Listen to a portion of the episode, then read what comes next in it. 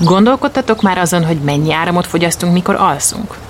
Én például töltöm a telefonom, a laptopom, a powerbankem, és ha lenne saját kocsim, tölteném az elektromos automat is. Míg le nem fekszem, a villanyiség, télen persze többet, nyáron kevesebbet. Ha lenne napelem a tetőnkön, akkor az meg éppen fordítva termelné az áramot. Nyáron többet és télen kevesebbet. De hogy lehet ezzel tervezni? És hogy lehet eltenni a napenergiát borús időkre, vagy épp éjszakára? Esetleg lehetne áramkutakat létrehozni az autópályák mentén, a benzinkutak mintájára?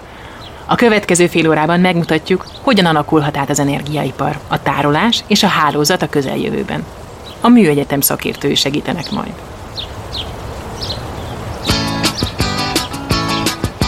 Az innovációban az a legjobb, hogy az alkotónak élményt, a gazdaságnak lendületet, az országnak versenyelőnyt hoz, miközben akár az egész emberiséget előrébb viszi. Jós Andrea vagyok, a tudomány megszállottja. Az InnoSapiens a Műegyetem jövőformáló podcastje.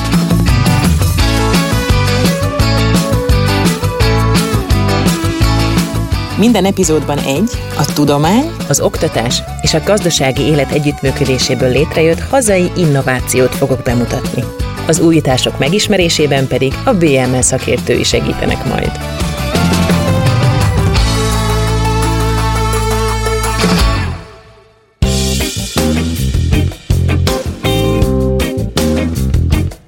Nagy szeretettel köszöntöm itt a stúdióban Rajz Dávidot, aki a BME MVM Smart Power Labor vezetője, valamint itt van velünk Prikler László, a BME Villamos Energetika Tanszék kutatója és oktatója, illetve Bertalan Zsolt, az MVM kutatásfejlesztésért és innovációért felelős vezetője, aki online tart velünk. Üdv nektek, úri emberek! Sziasztok, ez lett, sziasztok! Sziasztok! Hogyha megnézzük azt, hogy mi van jelenleg abban az elektromos áramban, amit hogyha bedugom reggel a hajszárítót, akkor meg tudom szárítani a hajamat, mi az az energiamix, mi az, amiből az az áram összeáll, vagy ered, vagy jön, akkor ez jelenleg hogy néz ki, hogy nézett ki mondjuk 5 évvel ezelőtt, és hogyan fog kinézni 5 év múlva? Hát a mix az eléggé széles körű, sokszínű, mint primer energiaforrás, mint az elektron érkezésének a helyszínét tekintve. Körülbelül a felhasznált energiánk 35-40 százaléka a tavalyi év átlagában külföldről származott, ha a hazai termelést nézzük, akkor a hazai termelésnek az 50%-a a paksi atomerőműből származott, egy 30%-a a többi hazai erőműből, és körülbelül olyan 6-8%-a megújuló energiából származik. És mi a cél, milyen irányba változon ez, főleg a hazai számok érdekelnek? Konkrétan a nemrég elfogadott Nemzeti Energiastratégia 2030-as, sőt 2040-es időhorizonton célszámokat tűz ki, megújulapú termelésnél akár 6000-6600 megawattnyi naperőmű, elsősorban naperőmű kapacitás üzembe kerülését célozza. Ez a 6600 megawatt, tudsz összehasonlítási alapot mondani, hogy Persze. ez mennyi? Tehát most jelenleg Paksi atomerőmű beépített kapacitása 2000 megawatt. A teljes hazai energiafogyasztás, mondjuk a csúcsigény, az kicsivel haladja meg a 7000 megawattot. Nézzük meg ezeket a forrásokat, hogy melyek az előnyei, illetve a hátrányai. Tehát mondjuk gondolom a fő szálunk a nap, a szél és az atom. Melyikkel kezdjük? Hát mindegyikről elmondható, hogy karbonmentes. Azon belül ugye a nap, szél, a biomassa, a geotermia, stb. ezeket még megújulónak is hívjuk. De alapvető különbség a kettő között, hogy az egyiken az egy alaperőmű, a cél az, hogy a Paksi atomerőmű egy folyamatos, egész évben termelő erőmű legyen, hiszen a, a nukleáris erőműveknek ez a jellemzője, hogy ez zsinór termelők. Tehát ez az alap, alapvetés, amire aztán ráépülhet a többi, tehát ad egy biztonságot. Alap, igen, így, így is hívjuk őket, igen, mondjuk, hogy, hogy alaperőművek az a dolga, hogy amennyit tud, annyit termeljen, és ezt egyébként kiválóan teljesíti is az elmúlt évtizedekben. A megújulók pedig hát azzal a jellemzővel rendelkeznek, hogy amikor rendelkezésre áll az a primer energiahordozó, legyen az a napsütés, vagy a szél, vagy a biomassa, vagy a geotermia, akkor tud termelni. Tehát ha most kinézek az ablakon, gondolom nálatok is most már napok óta azért viszonylag ilyen párás, ködös, eléggé szórt fény van. Ilyenkor is azért a napelemek tudnak termelni, de hát nyilván elenyészőt mennyiséget. Úgyhogy hát ez a jellemzőjük, hogy bizony változékony a termelésük, nehezen előrejelezhetőek, vagy kiszámíthatóak, és innentől kezdve ugye teljesen másképp kell bánni velük, mint, mint, mint, mint egy atomerőművel. Régen, idézőjelben régen, ez viszonylag egyszerű volt, a fogyasztó fogyaszthatott bármikor, és a rendszer irányító feladata volt az, hogy a rendelkezésre álló és üzemben lévő erőművi oldal, a termelési oldal folyamatosan kövesse, egy szabályzáson keresztül folyamatosan kövesse az igényeket, és ezáltal biztosítsa pillanatról pillanatra a rendszer egyensúlyt. Ugye abban a pillanatban, hogy ezek az erőművek kiszorulnak, leállításra kerülnek, és helyettük bejönnek nehezen előrejelezhető és nehezen szabályozható megújulapú villamosenergia termelő berendezések, naperőművek, szélturbinák, stb. stb. stb. Hát sokkal nehezebb a, a rendszer irányító feladata, a rendszer egyensúly biztosítása, és ebben két irány van, amit ilyenkor lehet vizsgálgatni. Az egyik, hogy nézzük meg, hogy a fogyasztói oldalt hogyan lehet befolyásolni, vezérelni, rávenni arra, hogy kevesebbet vagy többet fogyasszon adott időpillanatban, illetve azt is vizsgálni kell, hogy az újonnan megjelenő megújulapú termelőket mégiscsak hogyan lehet vezérelni, a rendszer irányításba uh-huh. bevonni. Dávid? Illetve egy harmadik lehetőség az az, hogy tároló kapacitásokat építünk a hálózatba, és akkor ezt az előbb említett két eszközt ezzel ki lehet egészíteni. Egy kicsit mondj erről a tároló kapacitásról még, hogy ezt hogyan képzeljük el, hogyan lehet ezt fejleszteni? Hát a tároló alatt érthetünk például akkumulátorokat is, de vannak más jellegű energiatárolók is, tehát nyilván Magyarország nem túl szerencsés ebből a szempontból, de hát lehet víztározókkal kapcsolatos ugye energiatárolásra gondolni, léteznek mindenféle egyéb technológiák, tehát ilyen lentkerekes energiatárolók, vagy sűrített gázokkal működő energiatárolók, de ezeknek az elterjedtsége nem annyira nagy a, a világban sem, tehát ezért alapvetően a kémiai, tehát az akkumulátorokban történő energiatárolásra koncentrál a, a világ. De például itt van egy olyan lehetőség is, ami egészen új technológiának számít, ez a villamos energiából elektrolízissel gázt, tehát hidrogént előállítani, és onnantól kezdve akár a hidrogént felhasználni, akár pedig metánná alakítani, metanizálni ezt a hidrogént, és akkor akár a városi gázhálózatba is betáplálható ez a hidrogén, és így, így módon a gázhálózat használható a villamos energia közvetett tárolására. Az energiatárolás az annyi gondolatot tennék hozzá, hogy a világ nagyon sok országában a vízerőműveket, vagy ezeknek a szivattyús tározós változatait évtizedek óta használják rendszer szintű szabályozásra, villamos energia energiarendszer kiegyenlítésére. Az egy jó kérdés, hogy mennyire szükséges lokálisan gondolkodni, vagy esetleg lehet regionálisan, vagy akár európai szinten gondolkodni a tárolásban. Azt ugye nagyon nehéz megoldani, hogy minden ország rendelkezzen mindenféle forrással és mindenféle lehetőséggel. Magyarországon nagy valószínűséggel nem tudunk építeni sok ezer megawattos teljesítményű vízerőművet, hiszen a potenciál ezt nem teszi lehetővé. Ugyanakkor a szomszédos országoknak van ilyen potenciáljuk, hogyha ezt be lehet vonni a szabályozásba, akkor ezzel a probléma nem lokálisan, de regionálisan megoldható.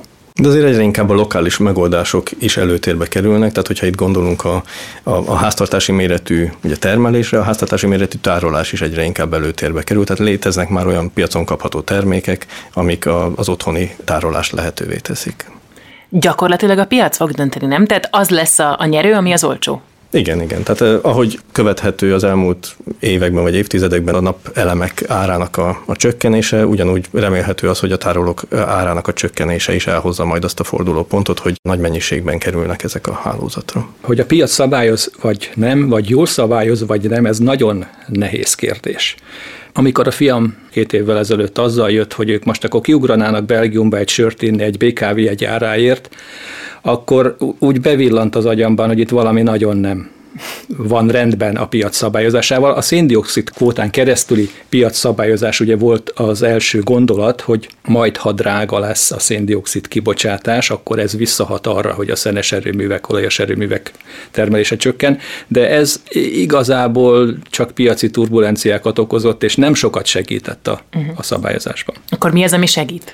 Hát mindenképpen szükséges egy közös megegyezés, hogy mit szeretnénk elérni. Azt hiszem, hogy e felé a világ most már közeledik, mindenki egyetért abban, hogy a széndiokszid semleges, karbon semleges technológiáké a jövő. Az a kérdés, hogy ki gondolja úgy, hogy a jövő már 2020-ban itt van, ki gondolja úgy, hogy 2050-ben kell, hogy itt legyen, vagy 2100-ban kell, hogy itt legyen. Az időhorizont az, az energetikában egy nagyon fontos kérdés. Hogyan tudtok ehhez ti hozzájárulni, és itt most nem burkoltan, de elkérdezek erre a fantasztikus laborra, ugye az MVM Smart Power laborra, ami közös együttműködésben jött létre. Kezdjük a, a legelején, hogyan indult ez, és miért?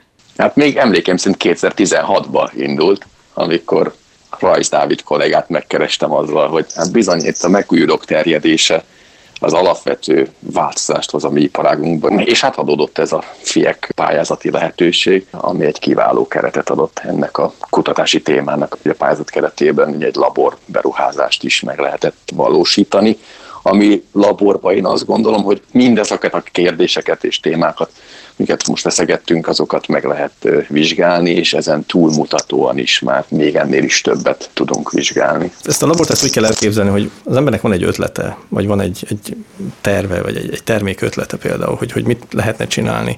Például ezek kérdések megoldásában, tárolók szabályozásában, fogyasztók szabályozásában, stb előbb-utóbb eljut addig a, a gondolkodás vagy a tervezés, hogy jó, ezt már leszimuláltuk számítógépen, már látjuk, hogy működni fog, de szeretnénk kipróbálni. Most vannak olyan iparágak, amikben ez a kipróbálás, a valós körülmények közötti kipróbálás, ez nagyon könnyen megy, mert, mert a, a rendszer mérete, vagy a, a berendezéseknek a, az ára az olyan, hogy ezt lehetővé teszi. Most a villamosenergia rendszer az nem ilyen. Tehát ott, ott nem jó élőben kísérletezni, mert egyrészt nagy a rendszer, másrészt nagyon alapvető ugye infrastruktúra, és több alapvető infrastruktúrának a motorja, harmadrészt pedig nagyon drága berendezések vannak. Tehát ezért nagyon jó egy olyan laboratórium, ahol lehet kísérletezni, valós körülményeket lehet emulálni, vagy, vagy úgy úgy tenni, mintha ott lennének a valós körülmények. Várjál, az emulálás és a szimulálás között mi a különbség? Hát az, hogy, az, hogy a, a szimuláció az alapvetően egy számítógépen történik, és az emulálás pedig az, amikor egy valós fizikai berendezés, mondjuk egy vezérlő, vagy egy, egy fizikai berendezés tényleg úgy érzi, hogy ott van abban a környezetben, amiben később majd lesz de most még nem ott van. És eznek a labornak gyakorlatilag ez a, ez a lényege, hogy ha valamit kifejlesztünk, akkor a köré egy, hát persze fizikai berendezéseket is tudunk tenni, tehát van akkumulátoros tárolónk, vannak egyéb berendezéseink, vezérelhető teljesítményelektronikai berendezések, stb. Tehát ott vannak fizikai valójában is, de amit ott fizikailag a laborban nem tudunk megvalósítani, mert túl nagy, meg mert nincs ott, meg mert nincs hozzáférésünk, azt a számítógépen valósítjuk meg, szimuláljuk, de ezt a számítógépi szimulációt össze tudjuk kötni a valós berendezésekkel egy ilyen erősítőn keresztül, egy, egy interfészen keresztül, úgy, hogy akkor az a valós berendezés az tényleg úgy érzi, mintha ott lenne a nagy villamos energia rendszerben, és körülötte az a valóság lenne, amit majd később látni fog. És hogyha itt valami félre megy, akkor nem történik olyan óriási nagy baj, mint hogyha tényleg a valós rendszerben teszteltük volna. Kicsit hasonlít ez a technológia a virtuális valóságrendszerekhez, mint hogyha egy orvos műtene egy virtuális valóság szemüvegen veszélytelenül, nagy kockázat nélkül lehet kipróbálni olyan gondolatokat, amelyeket például a jelenleg kereskedelemben kapható berendezések még nem tudnak. Ugye itt olyan igények vannak, amelyek a jövőt kell, hogy szolgálják. Arról beszéltünk, hogy 2020, 30, 40 környékén hogyan fog változni a termelési portfólió. Hogyha valóban bekövetkezik az, hogy a termelő berendezéseinknek a túlnyomó többsége napelemes, szélenergia alapú lesz, akkor meg kell oldani azt, hogy ezek az eszközök mégis a rendszer szabályozhatóságát lehetővé tegyék. Ezek az eszközök most még nincsenek a piacon, viszont a laboratóriumban lévő hasonló eszközökbe be lehet táplálni azt a tudást, azt a szabályozó képességet, amelyet esetleg megfogalmazhat a villamosenergia rendszert üzemeltető a gyártók felé, hogy mi olyan eszközöket szeretnénk, amelyek a következő tulajdonságokkal rendelkeznek. Tehát ezért ilyen kettős alabor használunk már most meglévő kereskedelemben megvásárolható berendezéseket, és fejlesztünk olyan eszközöket, amelyek majd a jövő berendezései lesznek. És ez aztán visszahat arra a kérdésre is, hogy hogyan ösztönözzük, vagy, vagy ez a reguláció ez hogyan működjön. Hát ha már tudjuk, hogy, hogy mit kell, mert kikísérleteztük, tudjuk, hogy mit várunk el a jövő berendezéseitől, akkor szabályokban meg lehet fogalmazni, ezeket várjuk el, és ezek mögé ilyen-olyan mondjuk akár pénzügyi ösztönzőket, vagy piaci ösztönzési mechanizmusokat lehet kitalálni. Ha mondjuk most mondok egy konkrét példát egy korábbi adásunkból, akkor a járműiparról szóló részben elhangzott, hogy ezzel a legnagyobb probléma az, hogy nem tudjuk az elektromos éveket. Elég gyorsan tölteni. Tehát erre is például megoldást lehet itt kikísérletezni, vagy ez már egy nagyon elszállt példa? Nem olyan elszállt példa. Tehát itt is a probléma kettős, hát egyrészt olyan töltőket kell kifejleszteni, amik ugye nagy teljesítménnyel a megfelelő módon töltik a berendezéseket. A nagyobb probléma meg az, hogy a hálózat bírja e- ezeket az új és nagy tételben megjelenő terheléseket. És akkor itt ki lehet kísérletezni azt, hogy hogyan működjön ez például együtt valamilyen tároló berendezéssel. Hogyha lokális tárolásunk van, amiben a napenergiából származó mondjuk energiát ugye betároltuk, akkor ez segíthet abban, hogy ott a helyi környékbeli töltőket üzemeltessük, anélkül, hogy a hálózaton nagy mennyiségű energiát kelljen például átmozgatni. Tehát ez, ez lehet egy megoldás, és ez például egy olyan, amit jobb laborban kikísérletezni, és nem a hálózatot túlterhelni. Van olyan kedvenc példátok, projektetek, ami a hallgatónak is jól le tudja írni, hogy például milyen fejlesztések, kutatások zajlanak most ott? Mondok egy nagyon hősromantikus példát. Ugye a villamos energia saját forrású termelése környezetbarát gondolat. Sokan gondolják úgy, hogy nekünk azért kell napelem a háztetőre, hogy én energiafüggetlen lehessek a szolgáltatótól. Itt halkan meg szoktam azt kérdezni, hogy ugyan kedves felhasználó, tetszik-e azt tudni, hogy ha nincs villamosenergia hálózat, akkor nincs saját célú termelés sem a saját napelemes inverterekkel, hiszen ezeknek a működési módja alapvetően igényli a hálózat oldali feszültség meglétét. Na most, ha viszont ezt a gondolatot folytatni akarjuk, és tényleg minden körülmények között biztosítani akarjuk a saját célú termelést, akkor olyan inverterekre, olyan szabályozókra van szükség, amelyek ezt lehetővé teszik. Vannak ilyenek a piacon, van is igény arra, hogy ez a kölcsönös szabályozás megvalósulhasson, de azért nem árt tudni, hogy a mai eszközök mire képesek, nehogy olyat várjunk tőlük, amelyekre nem. Egy másik nemrég lezajlott kísérletsorozat például azt a célt szolgálta, hogy ezeket a már említett invertereket úgy vezéreljük, hogy kicsit segítsenek a rendszer szabályozásában is. Ugye a rendszer szabályozásáról azt kell tudni, hogy már Zsolt is említette, hogy nagy erőművek szorulnak ki a hálózatból, és ezek ugye nem csak a, a primer energia ellátás szempontjából, hanem a dinamikus viselkedés szempontjából is nagyon, tehát a rövid távú viselkedés szempontjából is nagyon kedvezően hatottak a hálózatra, mert itt nagy forgógépekről beszéltünk, amelyek egyfajta stabilitást adtak a rendszernek. Bármiféle zavar vagy változás kiegyenlítődött, azért mert annyira ugye, nagy tömegű forgógépek egyfajta lomhaságot, tehetetlenséget, inerciát biztosítanak a rendszerben. Most, hogy ezek kikerülnek a hálózatból, ennek az lesz a következménye, hogy az egész rendszernek a dinamikája sokkal gyorsabb, sokkal, hogy mondjam, izgatottabb lesz, és ez a rendszer stabilitásának a szempontjából nem kedvező. Viszont ugye felmerül a kérdés, hogy ha lesz egy csomó inverter a hálózaton, amit végül is úgy szabályozunk, ahogy akarunk, mert nagyon könnyen szabályozható, vagy gyorsan szabályozható eszközök, akkor hogyan vezéreljük ezeket úgy, hogy ezt a kieső tehetetlenséget, ezt a kieső inerciát pótolni lehessen. Tehát egyfajta tehetetlenséget lehessen újra a hálózatba beletenni, annak érdekében, hogy stabilabb legyen a rendszer, és hát ilyen kísérleteket is végeztünk. Tehát hogyha például vannak tárolók a hálózaton, és vannak ezek a napelemes inverterek, akkor lehet úgy vezérelni ezeket az invertereket, hogy ezt a stabilitást újra biztosítsuk a hálózat számára. Ha én poénkodhatok, akkor az én kedvenc témám az az, amit a FIA projektben nyilván kutatunk és fejlesztünk. Azok a témák, a kedvenceim mi mások lennének. Egyébként el is, el is hangzott, hogy a, az egyik ilyen téma pont a megújuló alapú, akár szél is lehet, villamosenergia termelésnek az időbeni előrejelzése másnapra, két órára előre. Ugye ehhez egy algoritmust, egy hibrid algoritmust fejlesztettek a kollégák, és utána e köré egy egész szoftver környezetet Hát ebben aztán minden van. Igen. Ebben minden benne van. Időjárástól kezdve. Igen. Az időjárási adatok is nagyon fontosak, a napelempark paraméterek, éppen melyik üzemel, melyik nem üzemel, melyik panel hibás, tehát itt nagyon, nagyon sokféle bemenő adat van ebbe az algoritmusba, mesterséges intelligencia, statisztikai eljárások, stb. stb. egy ilyen hibrid kevert megoldás, és nyilván az a cél, hogy minél pontosabban meg tudjuk mondani most, hogy holnap ilyenkor, meg a holnapi nap 24 órájában, akár 15 perces bontásban mi lesz a villamosenergia termelés mondjuk az adott napelem parkból, ami azért nem egy egyszerű kérdés. De ez a labor azért vízió szinten nem csak a műszaki alapvetően hardcore technikai kérdések, kihívások megválaszolását tudja segíteni, hanem az üzleti, a piaci kihívásokat is, mert hogy ugye azért ez is egy paradigmaváltás volt már jó húsz évvel ezelőtt, hogy az energetikában is a verseny lett a fő mhm. rendező elv, ugye ezt érintettük, az árak számítanak, ki mennyiért csinálja,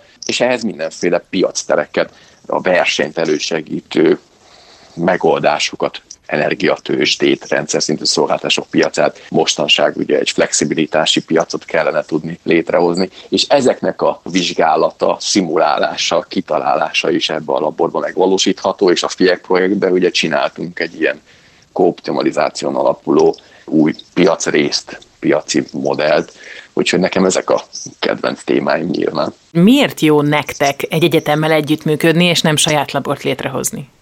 Az egész filozófia arról szól, hogy ha valaki egyedül próbál meg egy problémát megoldani, biztos meg tudja, de lassabban nem biztos, hogy olyan jól, mint hogyha minél több embert odaenged, minél többféle embert, minél több szegmensből érkezett, minél szélesebb tudással rendelkező embereket odaenged ezen a adott feladaton gondolkodni. Ezt hívják ugye nyitott innovációnak, open innovationnek, és hát nyilván ebből a szempontból, hogy kiket engedünk adott problémákhoz, hát az egyetemek, ahol ott ülnek a, a képzettebbnél képzettebb kollégák, akiknek egyébként is nem csak az a dolguk, hogy oktassanak, ami nagyon fontos, hanem amellett, hogy saját magukat is képezzék, és a saját maguk érdeklődési körébe tartozó kérdésekben kutassanak. Hát nyilvánvalóan náluk nagyon-nagyon sok tudás és információ az, ami rendelkezésre áll. És egy nagy vállalatnál azért mégiscsak az a alapvető feladat, hogy, hogy értéket teremtsenek, mert árbevételt teremtsenek, nyereséget termeljenek, és emellett azért nem egyszerű időt, energiát fordítani arra, hogy az öt év múlva,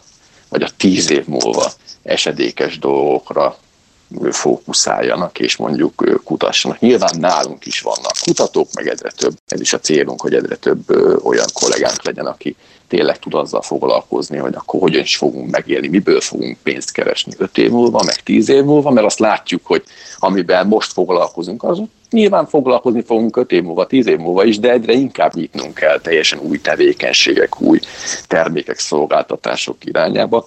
Mert egyébként arról még nem is beszéltünk, hogy az ügyfelek igénye is változik. Nem mi szereljük föl a háztetőre a napelemeket, hanem az ügyfelek jelentkeznek, hogy föl akarnak szerelni. Tehát az ügyfél igények azok, amelyek alapvetően befolyásolják nyilvánvalóan az innováció és a termékfejlesztés irányát, de ehhez nekünk nyilvánvalóan illeszkednünk kell.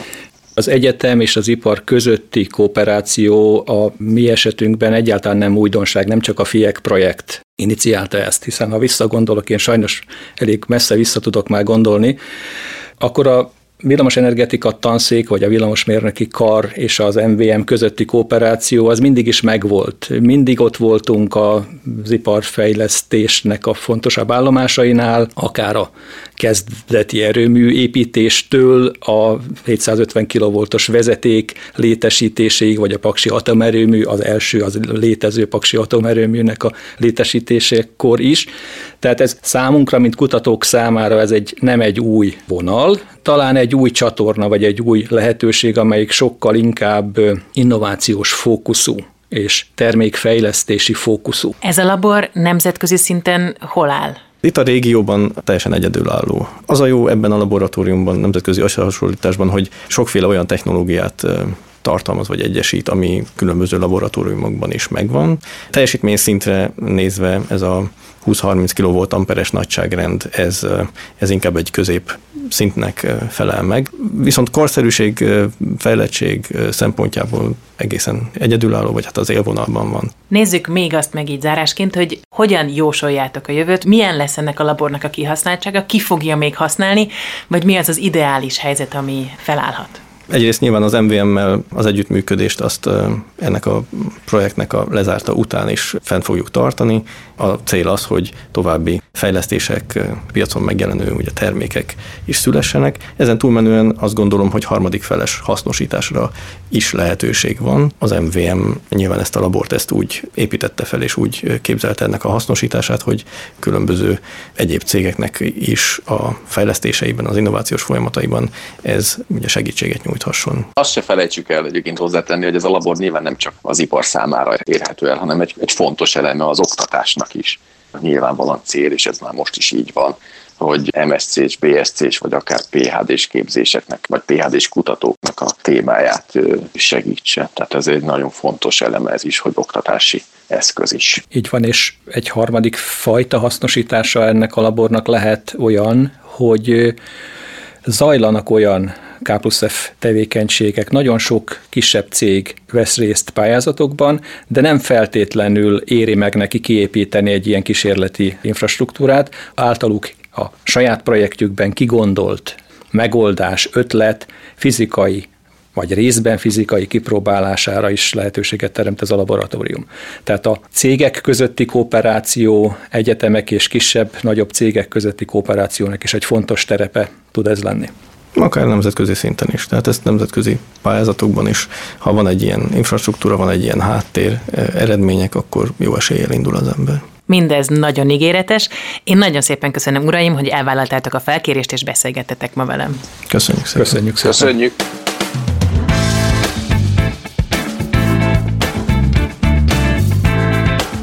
Az energiaipar egyik legfőbb kihívása tehát a tárolás megoldása. A műegyetemen dolgozó Heat Ventures startup erre fejleszt ki egy forradalmian új megoldást. Hőtároló eszközükkel azt ígérik, hogy egy vállalkozás 20-50%-kal is csökkentheti energiakiadásait, mert fűtése-hűtése sokkal hatékonyabb lesz. Farkas Rita, az egyik alapító következik. A Heatventos terméke a Heattank névre hallgató hőenergiatároló rendszer. A hagyományos vizes energiatárolókhoz képest nem vízzel tároljuk a hőenergiát, hanem úgynevezett fázisvált anyagokat használunk, és ezeket az anyagokat megolvasztjuk és megfagyasztjuk, és ezt a halmazállapot változást kihasználva sokkal sűrűbben tudjuk a hőenergiát eltárolni. Ezáltal egy hagyományos vizes tárolóhoz képest 90%-kal kisebb méretben tudjuk ugyanazt a hőmennyiséget eltárolni, illetve alkalmazástól függően 20, illetve 50 százalék energiát takarítunk meg, ami 3 és 5 év közötti megtérülést jelent. A Heat Ventures a Műegyetem Z10 inkubációs központjában működik, de lassan már túllépnek a startup fázison. A terméket kifejlesztettük, több prototípussal validáltuk, illetve már kiléptünk a hazai és a nemzetközi piacra. Jelenleg 6 darab rendszert értékesítettünk, itt Magyarországon négyet, egyet Olaszországban és egyet Indonéziában tehát most már a scale-up fázisban vagyunk, inkább mint startup fázisban. Jelenleg a, a céget növeljük, egyre több értékesítőt, illetve mérnököt szeretnénk felvenni, most év végén, illetve jövő év elején, és az értékesítésre szeretnénk ráfekülni, hogy megerősödjünk itt Magyarországon belül, és több európai országba tudjunk belépni. Rita azt mondja, hogy a kezdőlökést és az innovációhoz nélkülözhetetlen gondolkodási alapokat is mindketten az egyetemtől kapták. Mindketten a mi egyetemre jártunk, ott találkoztunk, és ott kezdtünk el foglalkozni ezzel a technológiával, és egy 8 éves kutatás után építettük fel a termékünket. Úgy gondolom, hogy a, a műegyetem egy nagyon jó alap ahhoz, hogy az ember megtanulja a műszaki gondolkodást, a műszaki szemléletet, és igazából egy mérnöknek az a feladata, hogy valami újat, valami jobbat hozzon létre folyamatosan.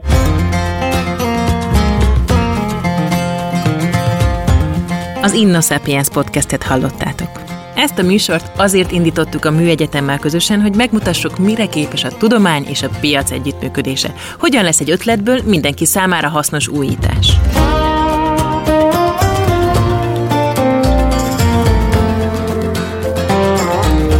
Ha tetszett a műsor, iratkozzatok fel a lejátszókban, és meséljetek rólunk másoknak is. A műsor téma szakértője a Budapesti Műszaki és Gazdaságtudományi Egyetem. A szerkesztő Maranics Kriszta. A gyártásvezető Gröger Dia. Az utómunka és a zenei szerkesztő Szűcs Dániel. A kreatív producer Román Balázs, a producer pedig Hampuk Rihárd. Jós Andreát és az InnoSapiens podcastet hallottátok. Ne felejtsétek, újat létrehozni a legizgalmasabb dolog.